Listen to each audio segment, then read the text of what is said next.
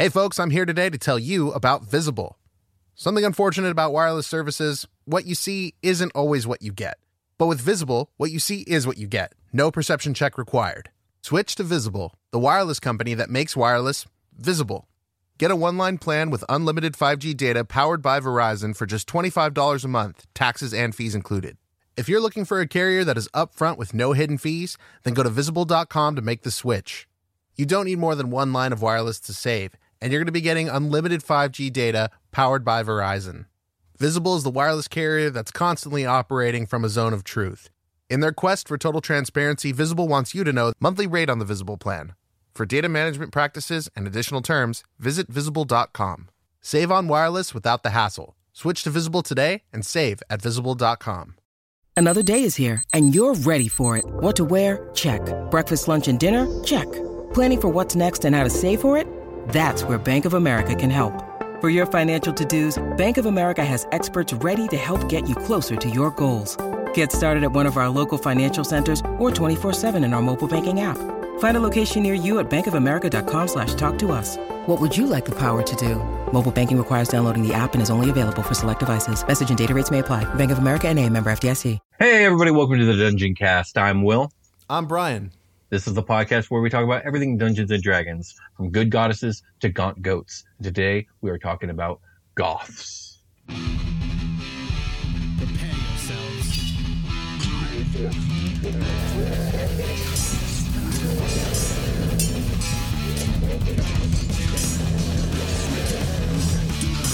I cast Fireball.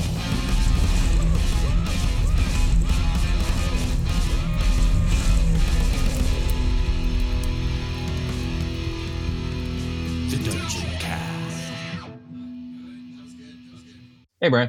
Hey, Will. So, what's up with Goths? I haven't seen any since high school.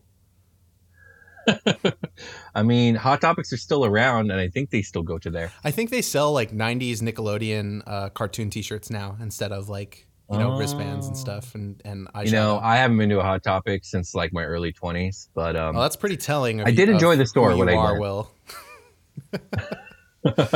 You're older. Well, today we're not talking about those kind of Goths.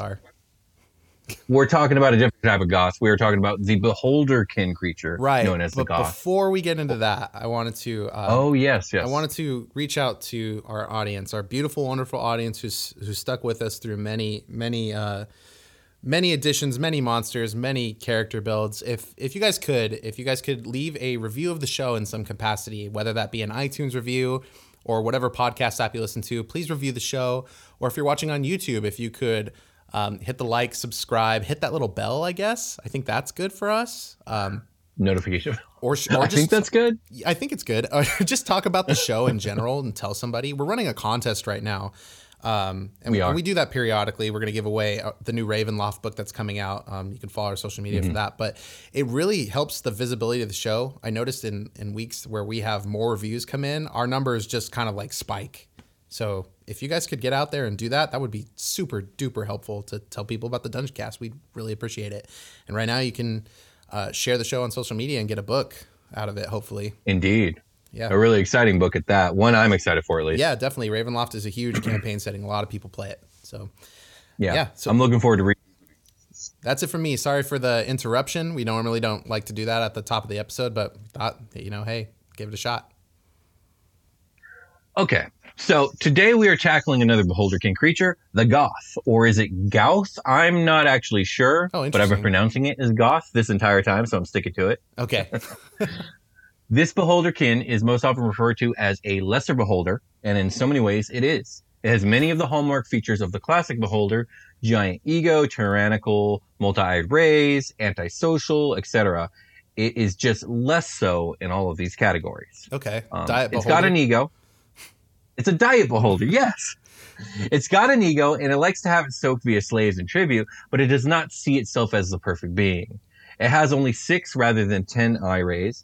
It is antisocial, but not xenophobic to the extreme, and works better with others of its kind than your average beholder. So often on the show, I find myself saying, this thing is like this other thing, but it dials it up to 11. But with the Gauth, I would say that it is very much like the beholder, but it dials it down to a 7. We will spend the rest this episode comparing this poor guy to the Beholder, and I'm afraid he just will not measure up. That being said, the Gauth is a dastardly and vile creature, both extremely dangerous and evil. You do not want to run into one, especially if you have a magic item on your person, because they like to eat those. Oh, what? Okay, so instead of like, does it still have an anti-magic cone? We'll get into it. Okay. Not exactly, no. It has other things. Okay, lesser. Because I was going to say, is like, how would it know if it turns the magic off of stuff? But yeah. Well, let's get into it. All right. So the Gauth, or Lesser Beholder, also known as a Night Eyes for some unexplained reason. I mean, I guess they have dark vision, but so do all the other Beholders, so I'm not sure what that's about. Okay. It is a 4-foot-wide biological orb dominated by a central eye.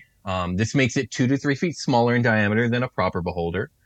As I said before, rather than 10 individual eye stalks, the Gauth only has 6 smaller eyes on stalks sprouting from the top of its body, along with 4 feeding tendrils that hang from the lower half of its body. Oh, gross.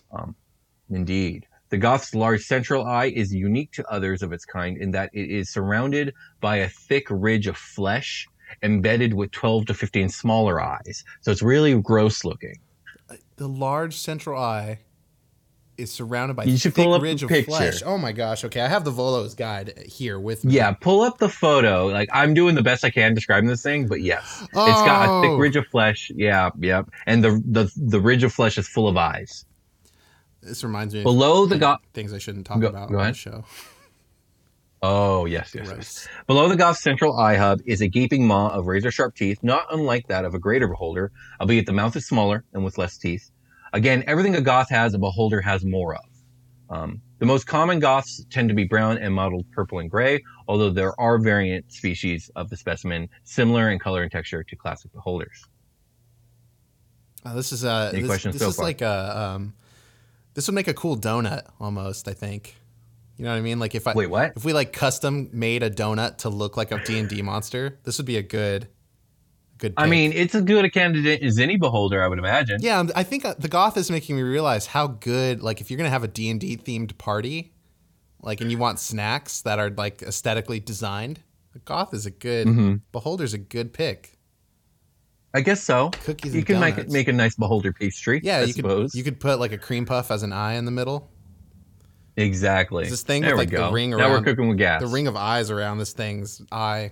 Oh. They're disgusting. Yeah.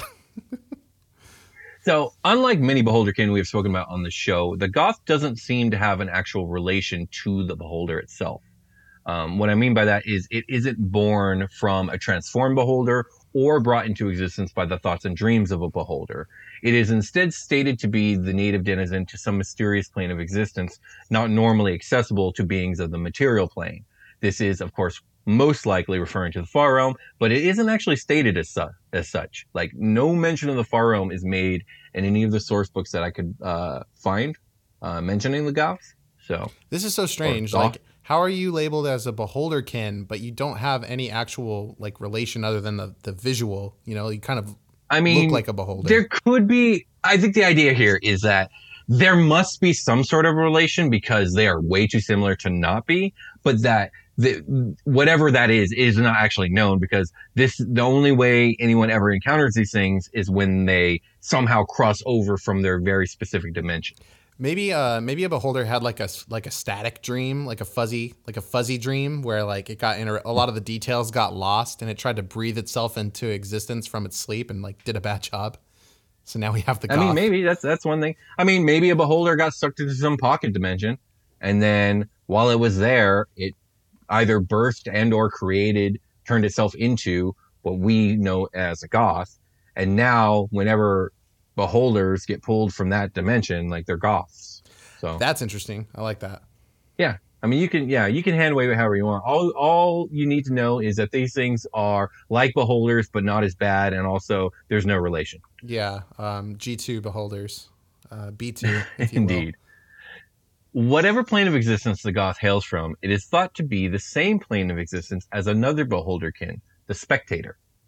So we haven't talked about this Beholderkin yet, so I'm not going to get too into the details, but spectators are brought to the material plane by spellcasters using a summoning ritual. It's the only way spectators ever crossed our realm. Oh, wow, okay. And by our realm, I mean the material plane. Right.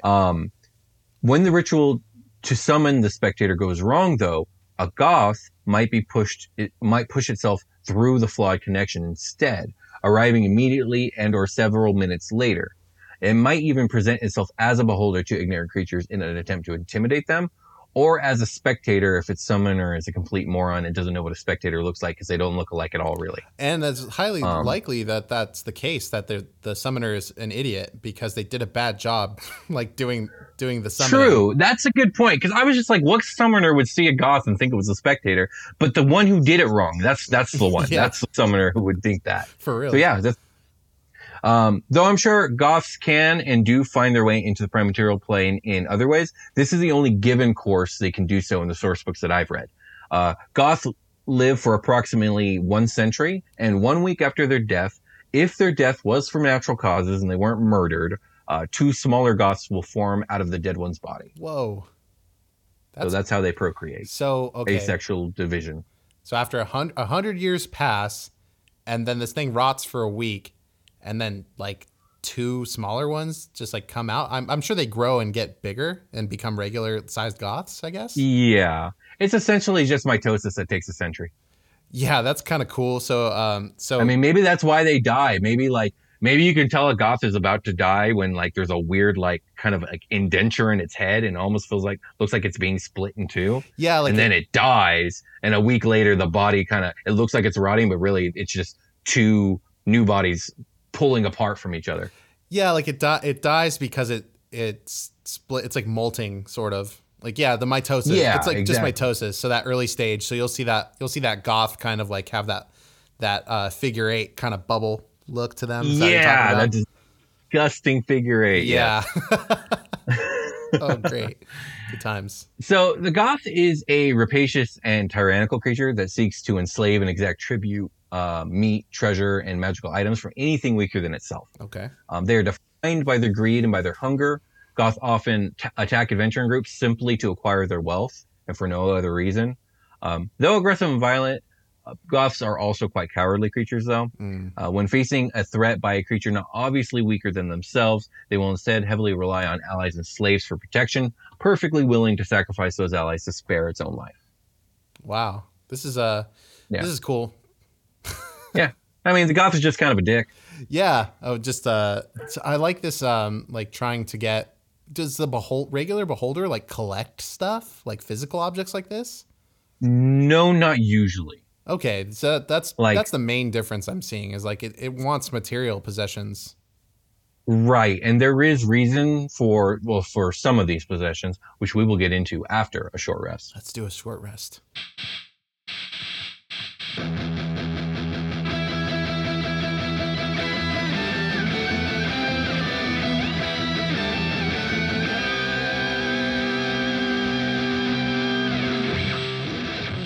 Selling a little or a lot?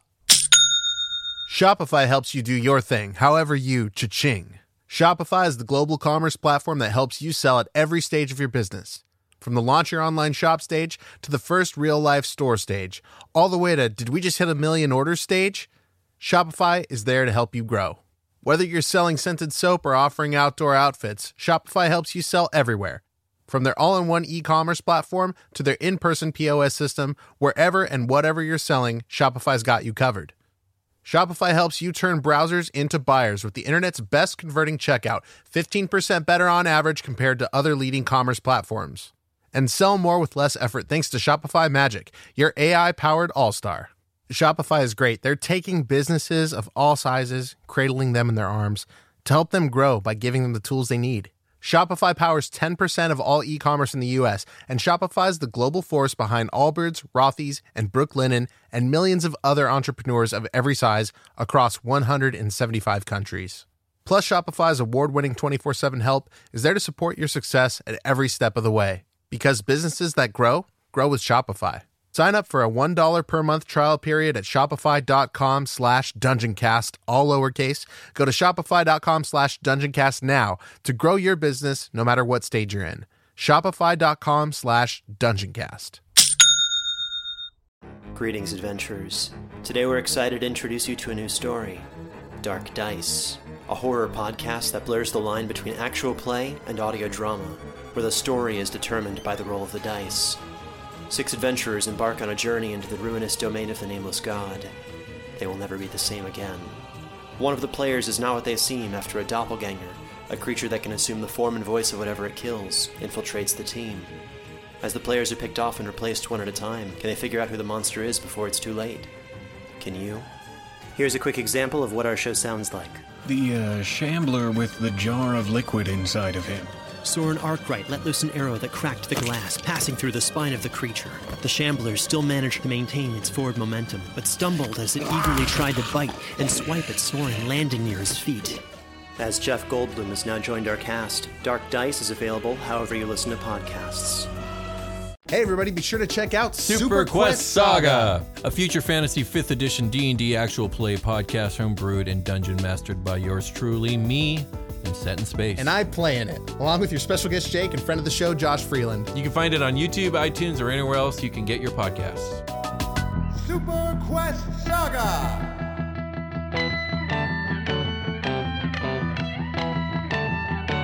We returned. Indeed, we're back at it again. God damn it to Gonzo. Indeed we are. And we're back talking about the Gauth or the Gauth. I'm not sure which it is. I'm going with Gauth. It sounds cooler. Yes. A Goth's worst fear in all its life is running into a Beholder. Beholders. Okay. Yeah. Beholders, being the hyper-paranoid xenophobic megalomaniacs they are, usually drive away or kill any Goths that enter their territory on sight. But those few Beholder who see the value in keeping underlings and working with others might choose to enslave the Gauth instead. Who better to serve a Beholder than a lesser Beholder? And some Goths find success serving under a Beholder overlord as one of their lieutenants. Okay, I can see the logic there, like especially with a Beholder that takes kind to like gazers. I was about to say that. Like, I think a Beholder who is likely to have a gazer is the same Beholder who's likely to be like, I'll enslave this Goth. Yeah, like, you can never defeat me, you idiot. Yeah, exactly. You're like me, small, but worse. So I'll have jobs that I'm too good to do. Exactly, yeah. And you can take my gazers will always be watching. Exactly, yeah. And Beholders are like xenophobic. They're racist against any non-Beholder, usually against anyone not themselves. But like, those who may not be willing to lower themselves to having humanoid slaves would find the Goth and the gazer as much more palatable alternatives. Yeah, like at least you're not a humanoid. Like you share my likeness, so that makes you a cut above. You are, but still you are. I am perfect. You are semi-perfect. Sure. Yeah, that tracks. Yeah. So Goth are most likely to be found operating alone, but unlike their greater Beholder kin, they lack their natural penchant for extreme xenophobia, and so instead might be found forming into clusters and lording over other creatures together. Generally, Goth will not fight each other over prey, although even in clusters, they will normally ignore each other and seek to distance themselves from others of their kind. So they'll just kind of pretend like the others aren't there.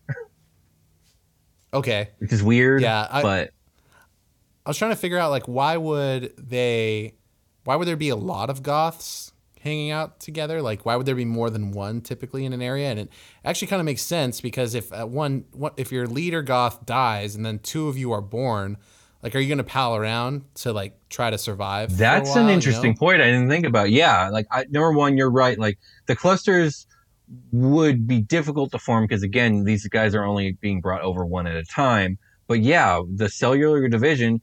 Give it a millennia, you're going to have 10 of these dudes rolling around. And if they're in a place where expansion of their territory or splitting up isn't necessarily easy, they'll be forced to spend time together. And since they have at least enough of a connection, being the same species, as not to kill each other, like, yeah, they'll be forced to either work together or just tolerate each other. That'd be wild this is a wild addition for your purple worm tunnel. Yeah, a Goth pack in there. Yeah, I just picture. I'm not like those other Goths. I'm different. I'm not. I don't know enough about Goth culture to like tie jokes to the. I don't know if there is Goth. Oh, you mean actual Goth culture? You mean in real life? Yeah, like in the real world. Like, me neither. I don't. Other than like wearing black. I don't know. I don't know anything about like black and then like music with guitars. I was music with guitars. I was going with like a hipster thing more than goth thing, wasn't there? All right, let's get back to actual D&D goths. Let's get into their abilities. So, I think the most unique and special characteristic of the goth is their magical metabolism.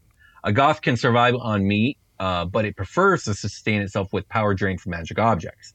This seems to have a practical reasoning above and beyond simply being picky eaters, though. If a goth is starved of magic for more than several weeks, it will be forced back to its home plane of existence. Thus, any goth wishing to avoid this constantly seeks new items to drain. When consumed by a goth, magical items resting in its stomach slowly lose their power. Items with charges lose a charge one every few seconds, while permanent items lose their powers within a single day. Very powerful artifacts, though, like the ones that are like blessed by deities or like cursedly created by a lich sacrificing a demon, like the real big stuff, those artifacts are too powerful to be drained and thus cannot be digested by the goth. So it only works if they like digest it and extinguish the magic alongside of it. Exactly. They can't absorb it if it's infinite or whatever. Yeah, it's like trying to swallow a pie whole, except for some reason this pie also can't be bitten. It must be swallowed whole. I put the pie in my mouth, but it kept going endlessly. The pie had no end. I can't finish the pie. But it looked so good. Mother, save me. So this thing you said about them being forced back to their original plane of existence, does that imply that the two goths born of the original goth are like still... They're not like, if that happens in the material plane, it's not like my birth plane is now tied to the material plane. It's still tied to the original plane that the original goth is from, which is to say the far realm, I guess. Man, you were asking some good questions this episode. I just want to say that. And I don't know, that's not covered, but if I was the dungeon master, that's how I would justify a pack of goths is like, oh, these ones don't get pulled back to their home plane because this is their home plane. They were born here.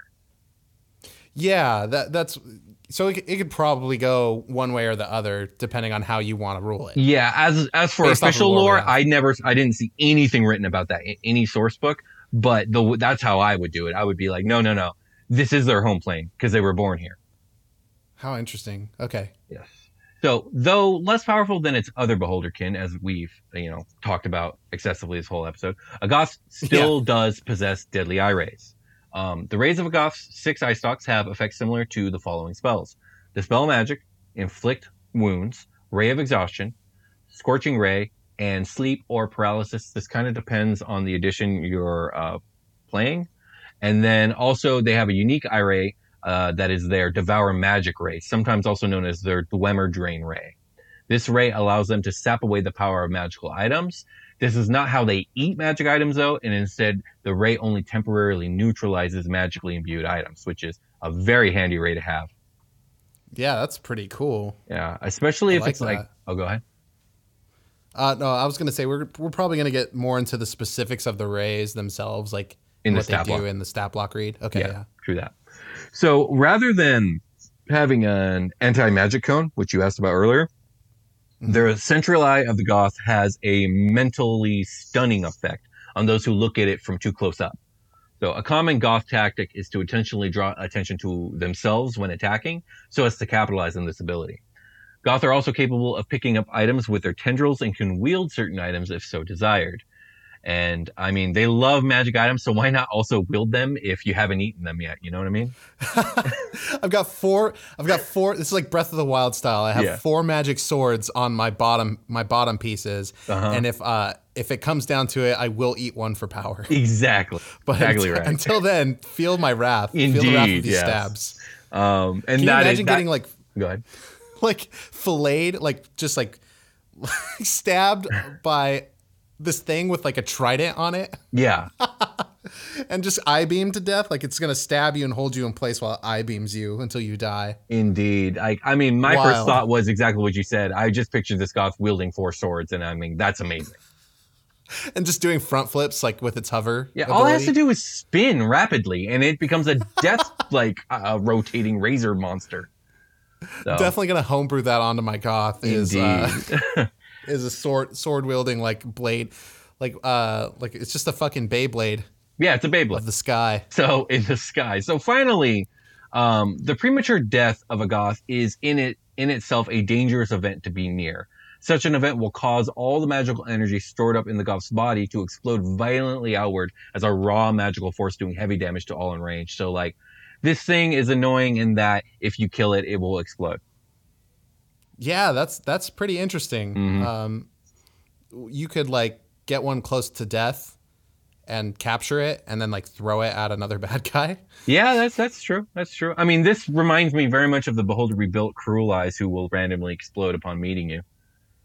Yes, it's a 1% chance. Yeah, 1% chance. See what happens. Yeah, and everybody dies. But this one dies. No, this one explodes when it dies, no matter what. There's no death saving throws. There's no. Yeah, it's hard with monsters. Like, how are you supposed to get it into a place? Like, anything with 1 HP is still kicking, right? Like, it can still do bad things to you. So it's going to be really hard to capture. I think you can incapacitate without killing. Like, you can make that known when you're doing the quote unquote killing blow. If you come equipped with like rope and a bunch of eye patches, you're good. Indeed, that's all you need. That's all you need for any beholder, really. That's really any capture scenario. That's true. Yeah, it's not limited to just beholders. Tie it up and blind it. You're probably good. Any questions about the goth? Throw it down a hole like Palpatine and watch it just explode. Yeah, exactly. There you go. You ready for the stat block? You want to tell me all about the goth stat block? I do. I do want to tell you about the goth stat block. Let me get in there. Okay. Man, this thing is like the look of it. It's kind of like got a fleshy tone compared to the other goth or the other beholderkin. It does, which defies all. Some of them are like scaly. Yeah, the look of it in Volo's defies all physical descriptions of it in the different various source books. They describe it in those books as being modeled in purple. Like, that thing just looks flesh toned. I can see some purple coloring in like the background of, but that looks more like a shadow. This thing is like fleshy. It's got blue eyes, which is strange to me in this context. Why? Why can't it have blue eyes? No, well, like, it just compared to the rest of them, like, why is this one blue and the other one's like fucking... It's got pretty baby blues. Why you gotta not like that? God, and then the donut hole of its eye, the ring around the eyeball is just like full of these little tiny nasty blue eyes. Very gross. All right, I'm ready for the stat block.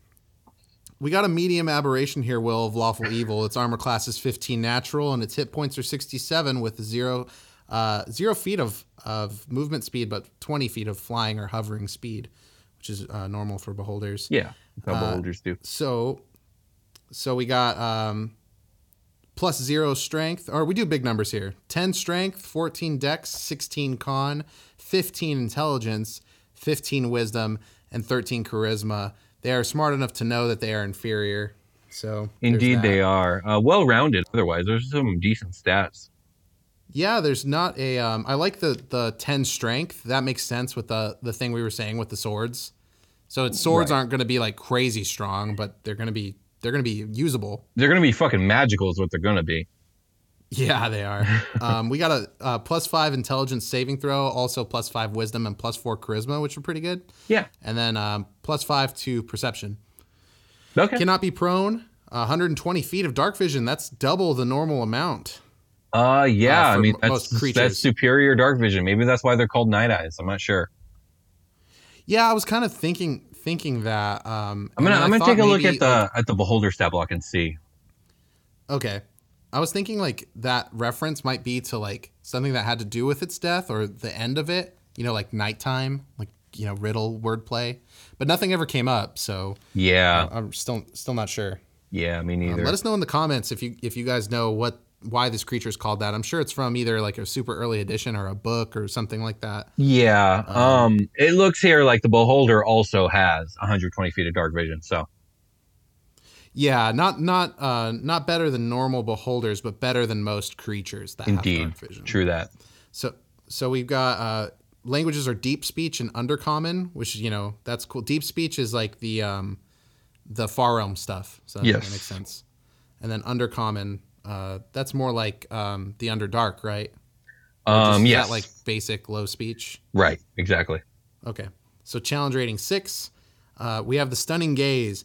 When a creature that can see the Goth's central eye starts its turn within 30 feet of the Goth can force it to make a DC 14 Wisdom saving throw if the Goth isn't incapacitated and can see the creature.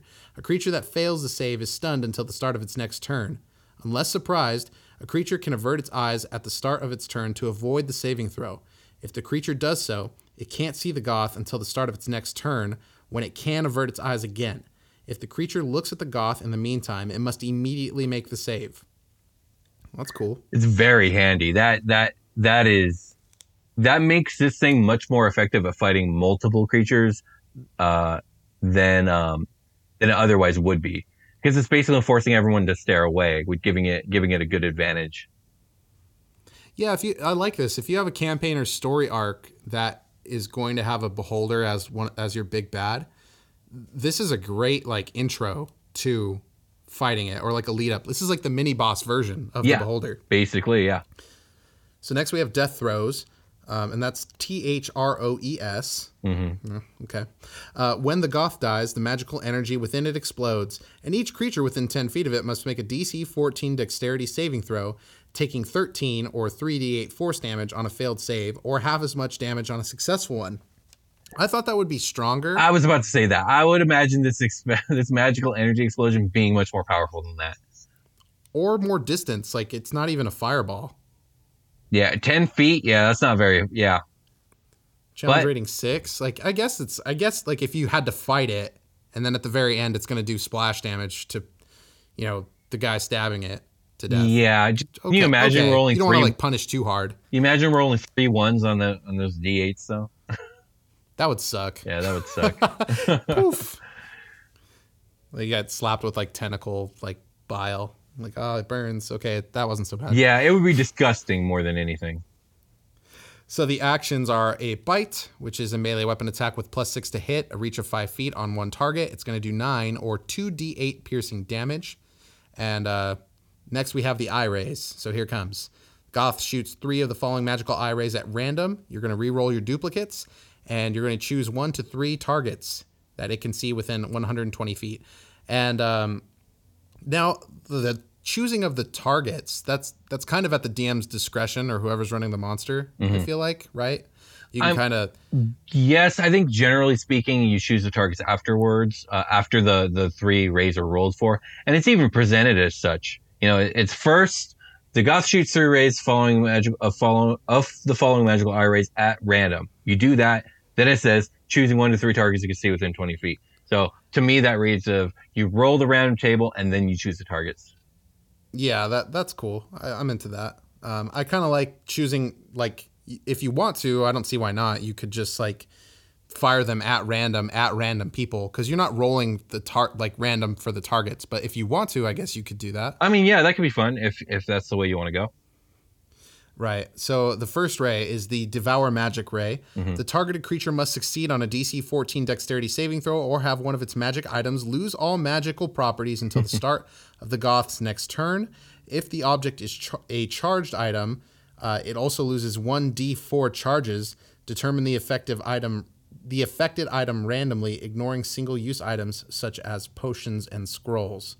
So I guess you would have to roll like a random die against like a chart full of your player's magic items. So yeah, your DM starts asking you for that beforehand. Although a challenge rating 6, I could see you fighting this at a low enough level where a lot of characters probably would only have 1 magic item or 2 at most. Yeah, that's true.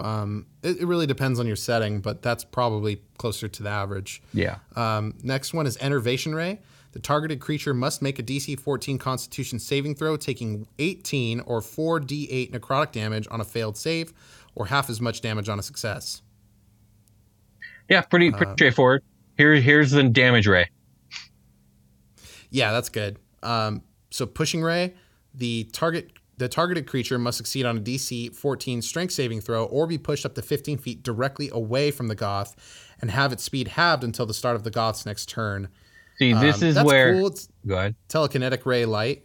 Yeah, it's telekinetic ray light. And also, like, this is where the Gauth would really benefit itself by layering up in a place with a lot of, like, edges and cliffs and, like, drops and chasms. Yeah, totally. Position yourself to do... If the pushing ray comes out, you can optimize it. Indeed. Okay, so next is the fire ray. The targeted creature must succeed on a DC 14 dexterity saving throw or take 22 4d10 fire damage. Yeah, so this is another damage ray. The sucky thing for the Gauth about both of these rays, their enervation and the fire ray, is that fire and necrotic are probably two of the most commonly resisted damage types in the game. Yeah, okay. So, tough luck, Gauth. Yeah. But fire and darkness, a very Gothic combination. Yeah, I see what you did there. Okay. Now we have the paralyzing ray. Yeah. So the targeted creature must succeed on a DC 14 Constitution saving throw or be paralyzed for 1 minute. The target can repeat the saving throw at the end of each of its turns, ending the effect on itself on a success. It's a good ray. Finally, yeah, it's straightforward. I mean, a lot of these can be really powerful if you get hit with multis. You know, like, yeah, if we're gonna target one guy, paralyze him, and then just do like a gang of damage. Right. So now we have the sleep ray. The targeted creature must succeed on a DC 14 wisdom saving throw or fall asleep and remain unconscious for 1 minute. The target awakens if it takes damage or another creature takes an action to wake it. This ray has no effect on constructs and undead. So that's cool. Your artificer robot will be okay. For sure. Yeah. Also elves. Elves would be fine. So I was thinking about how this creature... It's not as bad as a beholder when it comes to working with others. And it's smart. It's a smart creature. What is that, a 15 intelligence? So it's a very smart individual. So I was thinking about scenarios where this thing would work with others. And I think the obvious one is, like, this would make a really good employee for a wizard, like a powerful, like, archmage. Because it's like you just pay the dude in, like, whatever scrap magic bullshit you put together, like, over the years that you don't care about, as his bi-monthly payment, and it'll do whatever you want. Yeah, and you can give it you can make some bullshit charge items too. Like, that seems like the moneymaker. If you're going to keep this thing around long term, you're going to want something to feed it, you know, on the regular that's not going to just be, like, destroyed after it well, no, I guess it would have to eat and destroy it. The ray is what takes the charge. Yeah, or whatever the other effect, but yeah, the that's cool. Just I have all these magic items. I need this guy. If he dies, he'll explode, and then I'll be ready to swoop and kill whoever came in my house. Exactly. But yeah, you're right. This is a cool little foot soldier for like an evil mage or whatever. Yeah, whatever bad guy. I think it's a perfect combination. A symbiotic relationship, we call those. Yeah. Any questions about the Gauth before we get ready for our long rest? No, I think I'm good. I think this has been a really interesting like take on this creature. Yeah, I like the mini boss feel to it. I think the Gauth is my second favorite of the Beholderkin we've talked about thus far, with the first being the Death Kiss. But this is a close second for me. I like this one. Cool. Yeah, I'll have to wait until we get through all of them to choose. But, yeah, we got some wild ones coming up. The Spectator might become my favorite one after we do that episode, but we'll see. I think that's it. So we can get ready for our long rest now. Yeah, where we are not going to be building our Beholder this episode. We take a break on Beholder episodes from that, but still stick around and figure out what my Beholder fact is going to be. Indeed. Hey everybody, welcome to the long rest. And on this long rest, we're not building our Beholder. We're going to take a break from that. And Will, I'm going to hit you with one of these sweet, tasty Beholder facts. You ready? I'm ready. Every Beholder has 3 hearts. 2 hearts to work exclusively to move blood beyond the jowls, while the third keeps circulation of a flow to the organs. Did you know that? No, I didn't know that. Is that official lore, or are you just making things up? Where are you getting this from? This is a fact about octopuses. Okay. All right, because that one you could have sold me on that one. If you told me, like, oh yeah, I found it in Dragon Magazine 247, I would have been like, oh shit, that's crazy. Yeah, Dragon Magazine does have some weird ass shit in it. I mean, Dragon Magazine loves to talk about how monsters fuck. So Yeah, they sure do. And how they like defecate and like make friends, I guess. Yeah, and Zuckmoy's Cradle. Let's not forget that one. Oh, God. I remember seeing all the Dragon magazines for the Demogorgon. And I'm struggling because like we interviewed Luke Gygax, and he specifically called it Demigorgon, like said it like that. And I knew already, but like, yeah. Oh, man, internally. Geez. It's just, okay, I want to talk about this. So I understand that the official pronunciation is Demigorgon, but it just doesn't make sense when it has an O instead of an I or even an E. Where do you get the demi from? Yeah, I totally agree with you on that. But like Luke Gygax told me about his dad. His dad wrote it and said it to him out loud. And now I just kind of have to roll with it. We haven't shouted out Demogorgon in so long, Will. You just wrote him out of the show, basically. I didn't write him out of anything. You were in charge of the Demogorgon cult clergy. Yeah, that. I mean, I can only shout him out when you mention him. Well, I just did. The rules. Well, shout out to Demogorgon. Goddamn right. Goddamn right. I feel so powerful. Ah! All right. Let's.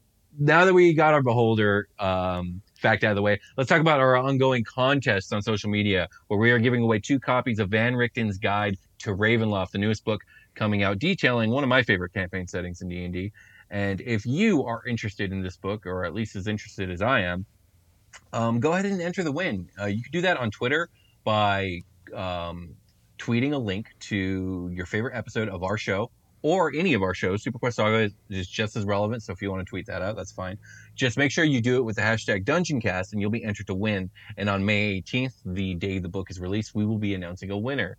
There's also a way to enter on Instagram, which Brian will detail.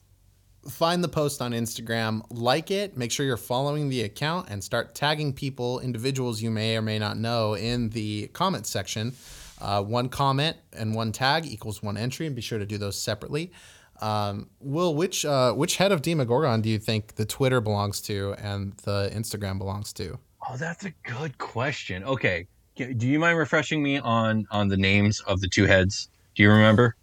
I just worship Demogorgon and I don't worship the heads individually. The individuals. Yeah. It feels almost blasphemous. Like it's heresy. Yeah, like you have to mention them like in time, but it is Ameol and Hethradaya, just so you know. Okay, Ameol's like the before you see Demogorgon, Ameol has thought about you probably. And, okay. You know, and after you see Demogorgon, Hethradaya is usually the one that's going to come out and kick your ass, like with the physical. You know what? I feel like Hethradaya is definitely the Twitter part of our cult because Twitter gets spicy. And it sounds like Hethradaya is a pretty spicy individual. Yeah, they're more like, I'm going to knock you down. I'm going to smash you with these tentacles, like that sort of thing. Yeah, that's Twitter. Probably. That's Twitter for sure. So Instagram is like the plotting, like devious head. Indeed. Of the organ. So yeah, that feels right. That feels good. I'm glad we clear that up. Yeah. Yeah, I think we're just so overdue for some Demogorgon talk. I was thinking about it the other day. I was like, man, it's been so long on the show. You know what? Since the Demogorgon episode. We did a lot of Demon Lords last year. And, You know, I feel like the Demon Lords, at least for the first half of the year, kind of overshadowed the giantness of the giants of the Year of the Giant. And I didn't want that to happen to the Beholders this year, so I've been pumping the brakes on the Demon Lord lore. But I mean, I can always turn it back up whenever you want. See, now you admit it. You admit having written our patron. Oh, what have I done? Oh no, I'm about to be smoked. I'm about to be smoked by the mighty Demogorgon. How could you do this to us? It's our namesake. Well, before I am smoked, I think we should probably call it a game. Yeah, totally. And I guess we will talk to you guys later. See you guys next week. Bye.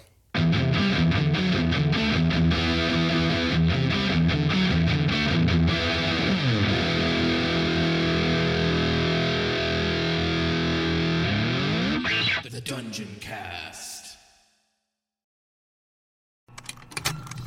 Contained herein are the heresies of Radolf Bantwine, erstwhile monk-turned-traveling medical investigator.